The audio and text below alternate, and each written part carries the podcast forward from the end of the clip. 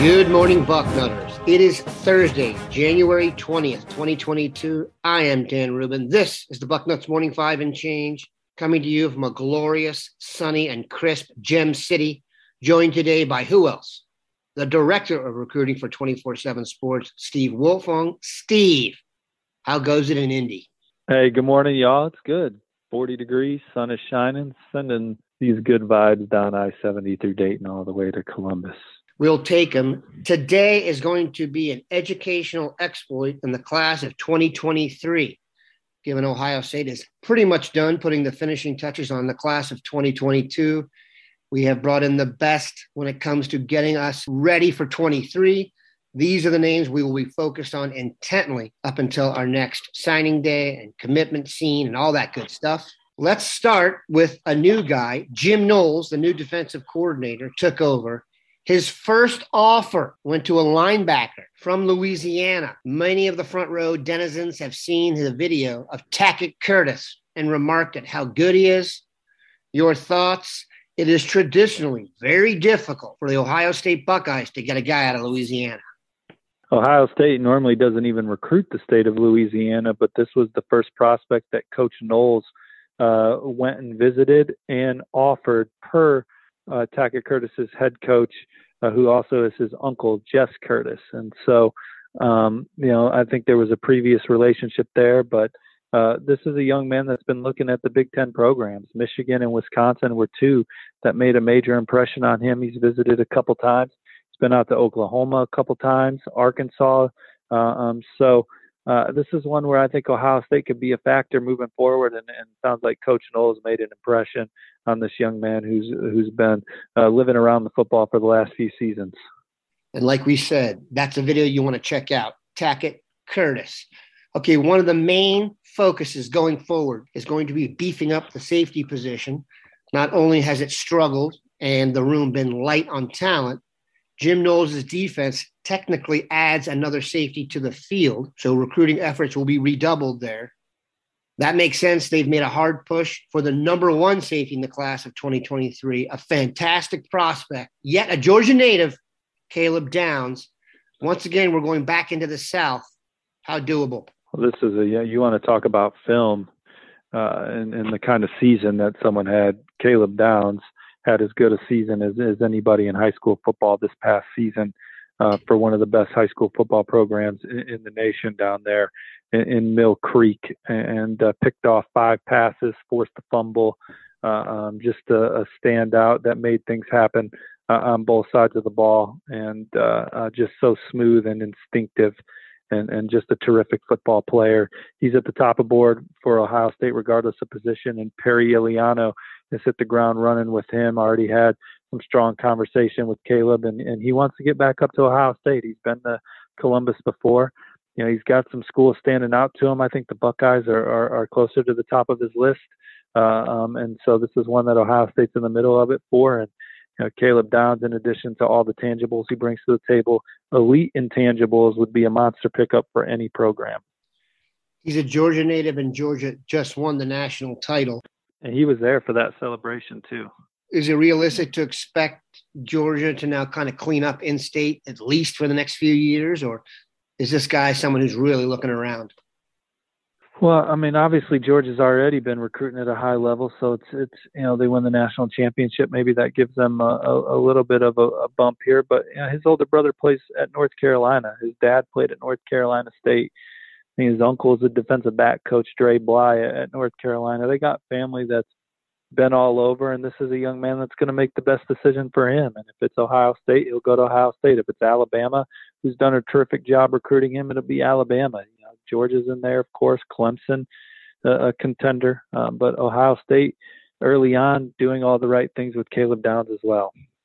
So we will see if Perry Eliano can pull this off early. Would certainly be a nice way to ingratiate yourself with the fans. Let's talk quarterback a little bit. One is that Corey Dennis was in Louisiana to see Arch Manning play. We haven't talked a lot about Arch Manning here. I don't think he's necessarily a realistic option. Obviously, they're covering all their bases going down there. How uh, much faith should we put into the recruitment of Arch Manning? Well, talking to Nelson Stewart, the head coach at Isidore Newman, you know, he said he's had numerous conversations with Corey Dennis, and, and you see Corey uh, Dennis is it's easy to see why he's one of the best recruiters of the position in the country because in addition to Ryan Day's pedigree and offense and, and the impact that Coach Dennis has had on that with the development of the signal callers, he doesn't take the relationship component for granted. And and uh, you know if the if, if it's a guy that Ohio State's targeting, Coach Dennis is doing everything he can to build a rapport with those guys. And Coach Stewart talked about Ryan Day's track record at the position and how that's intriguing for any signal caller. But the guy that I keep going back to at quarterback for Ohio State this cycle, and I'm not saying they're going to get him, but I think it's a guy that they're in the middle of it for, is Jackson Arnold from Denton Guyer, who's one of the top players at the position in the country, and and and certainly. Uh, a, a guy that's as coveted as anybody in, in the country, and Corey Dennis went and saw him play in the fall and offered him the next day, and Jackson wanted to come visit Ohio State for a game this fall, but it wasn't able to work out with his own schedule as Denton Guyer made it all the way to the state title game in in the in uh, high school football's best division of, of of ball in the country, in my opinion, the largest class in Texas. Jackson Arnold took his team to the final, and they were up on Cade Klubnik and Austin Westlake in the second half, if I remember it correctly. So they gave Westlake hell uh, as Westlake won its second straight state title. So uh, I think Ohio State's in that one with schools like Oklahoma and Arkansas and Notre Dame right now, uh, but we'll see where that that recruitment goes moving forward. Uh, it'll be interesting to see what happens with Dante Moore out of Detroit King, who had a great junior season, uh, who's actually an Ohio native. You know, I think Michigan and Notre Dame have done a good job with Dante Moore, but Oregon's coming hard and you know uh, a few others, and and then they had Nico Iamaleava on on campus too this summer uh, from Warren High School out there in, in Downey, California and with Malachi Nelson committed to USC, it'll be interesting to see where Nico goes. Alabama seems to be in a good spot for him right now, or at least that was last I heard a, a month ago or so. But Ohio State had him on campus as well. It does seem like there are certain schools now that if you are a quarterback, you should clearly attend Ohio State, USC with Lincoln Riley, Alabama. We're going to take a quick break, come back, more Cruton. All right, we are back. Ohio State has several schools they always meet on the recruiting trail. I imagine there'll be a little bit more drama associated with meeting Notre Dame out there, considering a fine Buckeye now runs their program and Marcus Freeman. One of those guys, Keon Keeley, he's committed to Notre Dame, defensive end at a Berkeley Prep, by the way, the alma mater of one Nicholas Petit Frere. Ohio State isn't taking no for an answer, though. No, neither is a school like Alabama who offered this week, and Keon said that he may visit them at the end of the month. And Ohio State's a program that he definitely wants to visit. I think he's got interest in the Buckeyes, um, and so we'll see where that goes. But he is a very relevant name for Ohio State recruitment to follow moving forward. He's an electric pass rusher that had a great junior season out of Berkeley Prep, same high school as Nicholas Petit Frere. And I think that Ohio State's in the middle of this one moving forward. So he's a guy y'all will want to track and get to know. I imagine when it comes to recruiting, there are several cranky fan bases. I'd have to imagine Oklahoma's tops the list, given Lincoln Riley's exit has seen many of their committed recruits boogie, including their starting quarterback, I might add. One of those was Brandon Inniss, one of the top receivers in the country. Obviously, Ohio State should be in the mix for every top receiver who knows what's up. Brian Hartline has made an effort to go after Brandon Inniss.